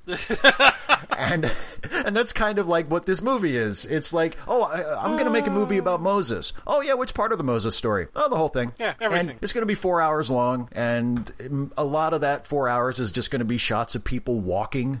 Yeah. you know, or just needless exposition and transition shots. And Mm-hmm. I mean, it, I had a reaction to this that is similar. I, I guess I would call it like the Gone with the Wind effect because. This movie is very similar in terms of its prestige and sort of just its general the way it's viewed Mm-hmm. by people as Gone with the Wind was, where it's like it's a great landmark of old Hollywood. It's Oh, there are people who still praise it now. oh, it's a it's a great it's a Technicolor widescreen Epic. Masterpiece. Yeah, and they they praise it because it's just you know it's so epic and spectacular and and and it does have those elements that there are some very impressive parts of it, and just in terms of the technical and um, the, the the amount of extras that were involved, and there there are some parts of it that are really impressive. But you, I, when I watch it, I have to constantly sort of make that correction, you know, of okay, everybody says it's a great movie. Hollywood thinks it's a great movie. Hollywood will constantly tell you how great it is because it's emblematic of that great glorious period in Hollywood history when they were making these great smashing epics. But I mean, it's way way too fucking long. Oh, yeah. The I mean the the worst part of it is probably that the lead character is the least interesting character in the whole movie and Uh-huh. and he gets he gets progressively less interesting the more he gets into the prophet uh, Mm-hmm. role like the more he turns into Moses the prophet of God the guy who got the 10 commandments the more boring he becomes he goes from this kind of interesting guy who Mm-hmm. who discovers that he has these contradictory backgrounds who he ha- oh I'm I'm an Egyptian which is not prince. explored. Which is not explored. No, not explored at all. But but it's like it's set up as like, oh, he's a man from two worlds, and what will he choose, and how will he reconcile his loyalties? And then he chooses to be Moses, the champion of the Hebrews, and he goes from being a character to just being this Bible verse dispenser. You know, where I mean, he his entire character changes, and he just becomes this affectless. Just statue who just says, you know, quotations from the King James Bible every once in a while, and that's basically it. You have no reason to Mm-hmm. give a shit about him. You have no reason to care about what happens to him or be invested in the choices he makes. And as you pointed out several times during our summary, he makes some really, really, really stupid decisions in Yeah, this he, movie. I think almost exclusively makes nothing but bad decisions. Yeah. To be quite honest. yeah. Um, keep going. 'cause I, boy, You're when still I get loading started, up. You're still loading up. I mean, it's just I don't know. It's it- it's it's interesting to watch because it is one of those relatively rare biblical epics that is actually about an important story in the Bible. Like most of the big Hollywood biblical epics, especially the ones that aren't about the Jesus story, are are they're they're mostly about sort of incidental details from the Bible that were blown up and someone either wrote a novel about it or, or it was expanded into a screenplay, like The Robe, you know, or Yeah. Ben Hur. but that's safer. Yeah, it's safer. They, they that's and that's something I guess a lot of people nowadays don't realize is how how skittish a lot of studios were back then. Because back in in all the way up to the mid 20th century, really until they started making the Technicolor Jesus films in the 60s, um, it was still widely considered sacrilegious by many many Christians to to uh, explicitly depict biblical characters on screen, especially the major guys like Jesus and Moses, etc. So they were really kind of worried that people would take, even though it's as reverent as it can possibly be, uh, people were still worried that they would take this movie the wrong way and they would think that it was it was heresy you know to see this this big technicolor lavish spectacle about the bible that's supposed to be the holy scripture and um, you know so it's interesting for that um, and it's interesting just as a piece of history, a piece of film history, but as a movie, as a piece of entertainment, as a piece of art, like it's just it's just not that great. No. Um, I mean, even the we we hinted at it a little bit in the beginning when you said, you know, here's a great shot, and- but don't get used to it. I mean, most most of the direction, um, if it weren't for the fact that it was so epic and there were so many moving pieces to some of these shots, it's not that remarkable at all. I mean, it's very basic shot setups. I mean, there, there's not a whole lot of artistic uh, creativity in, in terms of the visuals. Nope. Uh, it's just very, very perfunctory and matter of fact. And it really does, it feels like Cecil B. DeMille is just basically saying, all right, let's just get this one more done. You know, I'm just, let's just get it in the can. You know, it's very sort of workmanlike. It's like when, when, when you watch an episode of a TV show and you see that all of the scenes are, you know, establishing shot, close up, reverse shot, reverse shot. And you like, and you think, oh, okay, they didn't have time to do anything. Like they, you know, they ran up against the schedule and they just had to get the coverage so they could tell the story. And and that's that's what it feels like most of this is. It feels like, you know, instead of being creative and trying to tell this story in a really visually arresting way, DeMille was just like, All right, what do we need for this scene? We need shots of Ramses, we need shots of Moses. There you go. Boom, boom, boom. Okay, next. You know, Okay, I need to start go for it. because I need to start with something that you may or may not agree with me on. Okay. Cecil B. DeMille is not a good director. Yeah. He is a showman. Yeah. Want to know why you know so much about Cecil B. DeMille is because no one talked about Cecil B. DeMille more than Cecil B. DeMille. Cecil B. DeMille is the creator of the. There used to be a time when people thought of directors as this person that had a riding crop, jodhpurs, wearing a beret, a monocle in one eye, and, and smoking, a, c- uh, smoking a cigar in a holder with a megaphone yelling cut and action That came from Cecil B. DeMille. He popularized that. Some of his early posters on some of his early films featured a picture of himself over the title of the film and did not feature the actors or anyone else. Cecil B. DeMille promoted himself more than anything else. It's not a surprise that he makes an appearance at the beginning of the film, nor that he is the narrator Yeah. of this movie. And I'll use this as an example. Hey, Steve, Yeah, Jason. aside from the Ten Commandments, can you name me another Cecil B. DeMille movie that's notable, noteworthy, or a classic film that everyone knows about? Not that everyone knows about. No, that's not that see, everyone that's knows what I'm about. talking about. Someone along the lines. How come it is that a man who made a lot of very pedestrian, granted, large budgeted films, but whose only film of note that most people know about is the Ten Commandments, but he is his name is recognizable to the level of Hitchcock or John Huston. Yeah. So why is that? because I think if you ask just about anybody, hey, name another movie that Cecil B. DeMille made. Um. greatest show on earth. Have you seen that movie? Because I sure as fuck haven't. Who wants to watch a movie about a circus? I mean, I've wa- started watching it once, and that was it. I was like, no, I'm done. I don't need to watch this crime get it. drama about a circus clown. Fuck it. Now, in regards to this film, this is one of those films that I think is falling into the it's traditional. It's a traditional film. Everyone watches it at Easter time. Mm-hmm. We're gonna ignore the fact that it was put up on Easter time because no one was really watching TV at the time, and it was an easy way for uh, uh, uh, a TV station to fill four hours of screen time.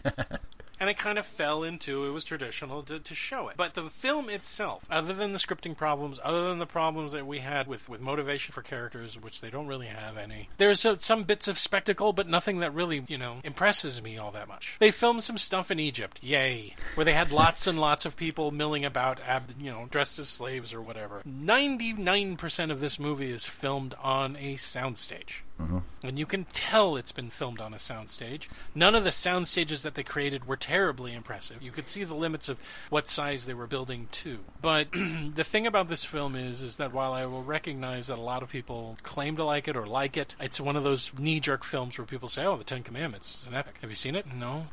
or it was on in the background while I was eating Easter dinner at Grandma's. Have you seen it?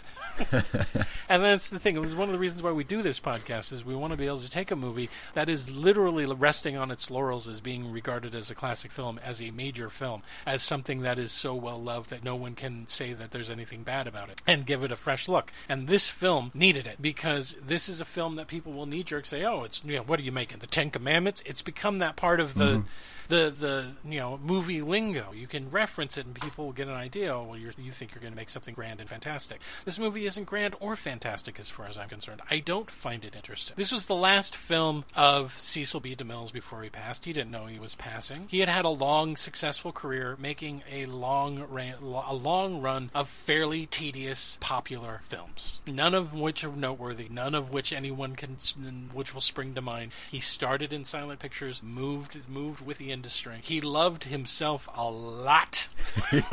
But do I think he was a talented director? No. And this movie shows it. Camera movement is pedestrian, shots are boring. He knows how to frame a shot fairly well, but he barely moves his camera at a time when you could finally start moving your camera around. A lot of it feels very stagey, and a couple of times he lapses into what he used to do back in the ninth, back in the silent era. When he's parting the Red Sea, they cut away to three women sitting on a rock, and they have the most unnatural poses that you can possibly imagine that they're barely managing to maintain. It is it pulls you straight out of the movie, and you just start laughing. and there's lots of things like that. When you hear God talk, it is probably one of the funniest things I have ever heard in my life. the most boring, inflectionless. I, I mean. The thing that I'm going to say about this movie, this was a G-rated film. Can you believe that? I mean, once the, once the rating boards got up, they say, "Hey, what are we going to rate, rate the Ten Commandments? Let's rate it G." That's fine because there's no sex, really, no nudity, nothing fun, no actual vi- violence. There's no sword fights. Yeah, the infanticide is mostly off camera. Yeah, it's all tastefully done off camera. so you you can just lie to your children when they say, "What's happening in the movie, mommy?" Nothing. Shut up. Nothing. They're enjoying a nice meal of bread and bitter herbs. Eat your sweet potatoes. Stop looking at the TV. eat eat your candy, or the Easter Bunny won't come. Um, but it's it's boring. It's tedious. It feels like homework. now, if you watch this movie and you find things in it that you like, if you actually find the story that they fabricated for this, which was the love story of him and Neph- Nefertiri or whatever. okay, right. But the only interesting bits about this movie is how the Moses story has influenced popular culture. But that doesn't have anything to do with this film. That is the nature of the Moses story, the actual Moses story. You know, the whole the hero's journey, basically. Abandoned as a child, discovered, raised as a prince, discovers his true heritage, gives up the stuff, lost in the desert, denial of greatness, all of that stuff. That's all in here. But none of that's that that stuff is is coincidental to the story they're telling. The stuff that I actually find interesting about it, the, the hero's journey and all that other stuff, doesn't have anything to do with this fucking movie. It has to do with the story that they're relating. And they've managed to jam pack love stories and just two of them, two love stories Yeah. that I don't care about. I mean, I can't think that there were people in the 1950s who were watching this and they said, "Do you remember the whole thing with Nefertiti in the Bible? I don't remember that character. I think I would. A girl that wants to bone him real bad." and or am I remembering it wrong? Is there a book of Nefertiti in the Bible, Steve? I don't think there is. How about the fact that the Pharaoh loved Moses that much? so, when it comes right down to it, Steve, would you recommend this film? No. Yeah, see, No. that's just it. I There's mean- no need. Yeah. This movie did not inform the industry. It it happened along around the same time that a whole bunch of other better epics were being made, like a couple you mentioned, like Ben Hur, Yeah. which is considered a religious epic and stars the same guy. Yeah. But the religious epic went away by the 1970s. It was only around for a little while, and so it's kind of like this movie isn't port. I, I don't know how to say it. It's important to people's personal lives. It's great, but as far as the movie industry is concerned, it was a great big movie, the, the last one of a director. But did it influence anything? Did it bring anything new to the table? Were there any new camera techniques? Any new filming stuff other than making a bunch of money on a religious picture? Did it do anything? This isn't the first religious picture from Hollywood. So it's not the first of anything either. So how is this the most heralded one? Is it the first one that a lot of people remember? Is that the reason why? I'm asking you, Steve. Yeah. it you did- need to give me it- answers. well, you say, I mean, it did make a hundred million dollars at the box office, and it is aired on TV every year. You know, so it's probably that sort of thing. It's like the uh, the uh, It's a Wonderful Life effect. Okay, but there's you a know? difference. It's a Wonderful Life is a good movie. so, Steve, Mm-hmm. recommend or not recommend Uh, for the biblical epic, The Ten Commandments? I I have to say not recommend. I mean, i- i you can probably find the really noteworthy moments from it on YouTube. Yeah. you know, if you if you haven't seen the parting of the Red Sea and you All want to see two of that, them. yeah, yeah, right. Oh, that's the other thing. Uh, is there a quotable quote from the movie? No, I mean, Let My People Go is from a song, so that right. doesn't work. So let it be written, so let it be done. But I mean, that's that's if that's the best you got, Everyone says Moses. that's it. Are you saying Moses or are you quoting the Ten Commandments? Do you want to know what the most quotable line from this movie is? What? The people you think is actually in the movie and is not because it's a joke from Billy Crystal. Where's your Messiah now? Yes. It's not in the movie. Yes. How many people have watched this expecting? Okay, here's the thing I will put in there. A lot of people like to dogpile on Edward G. Robinson in this film for being miscast and being out of place. He's not. Everyone is miscast in this movie. Vincent Price is an Egyptian construction manager. Vincent Price, the master of horror.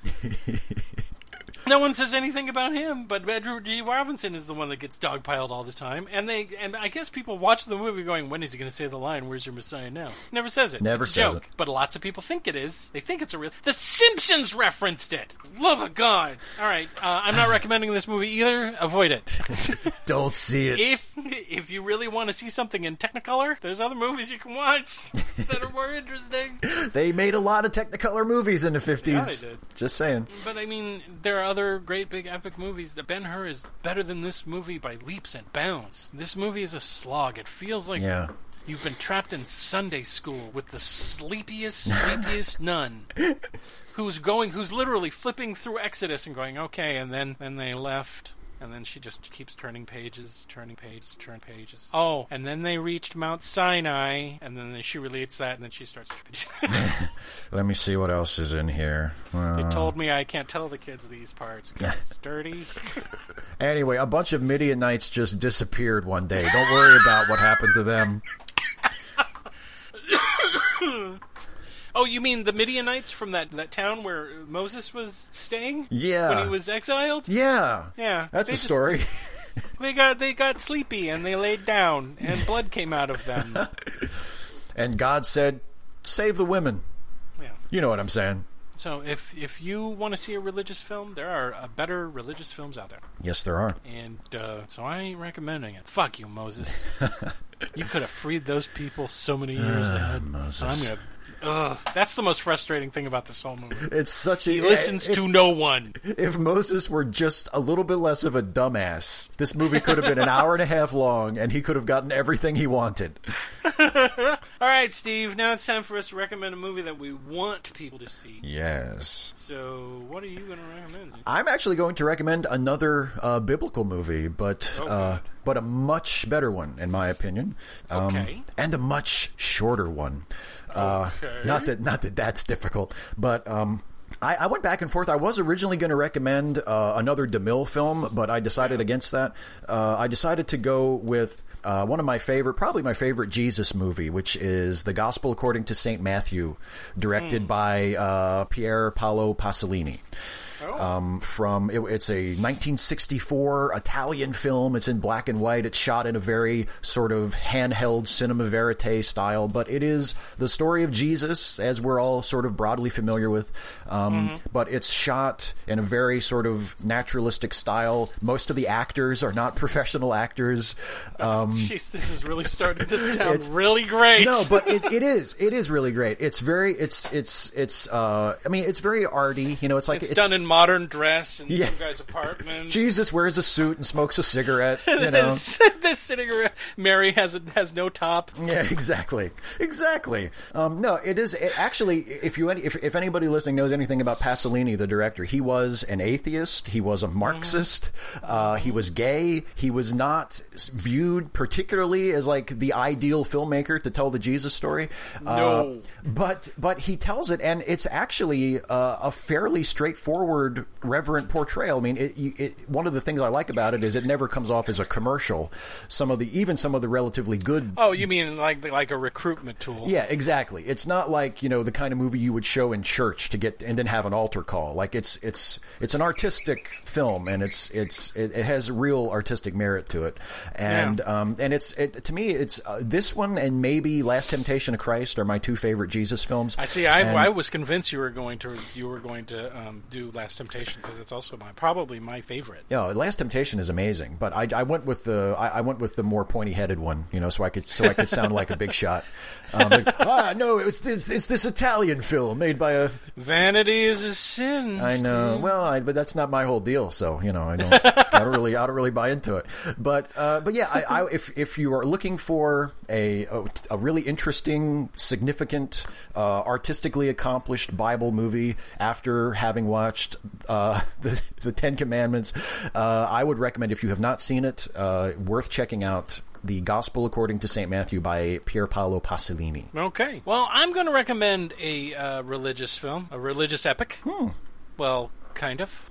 It's about a religious epic about Jesus and there's Roman soldiers in it and all that other stuff. Except um, this story is told from the other side, the movie studio side. It's about the making of a religious epic. The movie I'm going to recommend is called Hail Caesar. the movie that was recently released by the Coen Brothers that stars uh, George Clooney and a whole ton of uh, cameos, just remarkable cameos. Some of them hit you like there's one director in this movie, a guy who plays a director, and you don't realize who it is until afterwards. And you're like, holy shit! I'm not going to tell you who it is. You guys have to see the movie. Every single one of those directors is a cameo, and it's a cameo that it'll take you a second or two to figure out who they are. Anyway, uh, Hail Caesar is uh, a comedy. It's set in the 1950s, um, uh, an area of time that the Coens are very comfortable in, and it's ba- basically about a studio executive played by Josh Brolin who has to. Uh, Hunt down the star of their big biblical epic that has gone missing, and he has actually been kidnapped. I'm not going to give away too much, but it's all about that time period, about that history. It's kind of like a Hollywood fable. In fact, it's very much like a Hollywood fairy tale, but it incorporates all of the stuff that was going on in Hollywood at the time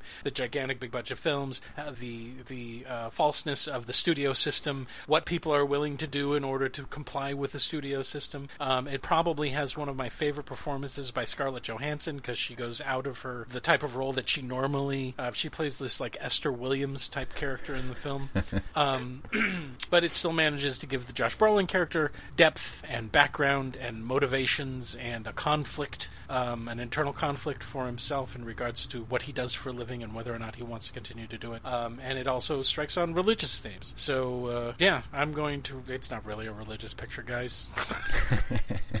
it's more like a very, very well shot, beautifully shot, actually. Um, uh, story about Hollywood, about classic Hollywood, and uh, I recommend it. You can find it now. It's I think it's uh, it- I- it's on uh, Amazon and everywhere else. So go watch it. Hail Caesar. I have not love seen it. that yet. I'll have to check I that love out. You, oh boy. I'm going to tell you all about it as soon as we're off the podcast. Oh, boy. okay, that's it. What do you guys think? Do you guys love the Ten Commandments? Do you love it so much that you are now praying to God that lightning bolts or animated fingers of flame will come down and strike us both dead because we didn't praise this movie as highly as you like? Well, we're sorry, but we aren't going to be repentant. No. We will not bend the knee to Cecil B. DeMille, no matter how much you would enjoy it. it's fine if you love the Ten Commandments. You know me. Dig what you dig. I don't know how you sit through it. I don't think you do sit through it, to be honest. Because I sat through it today. It Uh. wasn't fun. hey, is there a movie that you think we should review? Re- uh, please send it to us. Go to the contact page. Send it to us. We love getting recommendations. Is there a genre of film that you think that we haven't covered? Please go to the contact page at letmelistpodcast.com and, and send it to us there. There's I'm I have no doubt in my mind that there are genres that we have overlooked, right, Steve? Oh, I'm sure. And there's a genre that we have not really paid homage to yet. That's right. We kind of did by reviewing one of the worst movies we have ever seen. that was accidentally in that genre, didn't we? Yeah, but we're going to give ourselves a do-over because this this genre deserves a little better, I think. Yeah, we reviewed Heaven's Gate, which is technically a western, but we're not going to count it because it sucked. It shouldn't even be counted as a movie, let alone a western. it is a blight against the universe. It It's- is the. what are you gonna It's say? it's so bad that Moses would have thrown the Ten Commandments at it, and it would have exploded. So me and Steve decided we're going to do a real western, right, Steve? Yeah, baby. And not only that, but we're actually going into a subgenre of a genre. Mm-hmm. We're going to do a spaghetti western. And what spaghetti western are we going to do, Steve? Perhaps even it could be called the spaghetti western. We're, Yeah, that's true. We're gonna do the good, the bad, and the ugly. Wah, wah, wah. Damn straight. so if you guys haven't seen The Good, the Bad, and the Ugly and you want to see it before we review it, you have two weeks to do so. You don't have to, it's not a requirement, but you'll get all the jokes. um, okay, that's it this time around um, for late seating. This has been Jason Harding, and go see a movie this week. And this has been Steve Shimes. And hey, Jason, Ma. I have a I have a proposition for you. Okay. You will be the king of Egypt, Uh-huh. and I will be your footstool. what do you say? Deal. Do it. Get down. Sweetness. I've been walking through manure. I hope you don't mind. I will kneel on. I will kneel before you like your Cecil B. DeMille. Bye, everybody. Bye, everybody. This show is a listener supported podcast. If you would like to contribute as little as $1 a month to help fund this podcast, please visit our website at www.lemmylistenpodcast.com and click on the Patreon logo. If you can't, or just don't want to, no biggie. Late Seating is a Lemmy Listen podcast production featuring Steve Shives and Jason Harding. Music by Kevin McLeod. Produced by Jason Harding. You can find more Lemmy Listen podcasts at our website at www.lemmylistenpodcasts.com. You can also find us on Facebook, SoundCloud, and iTunes under Lemmy Listen. Please like and leave a review. And thanks for listening.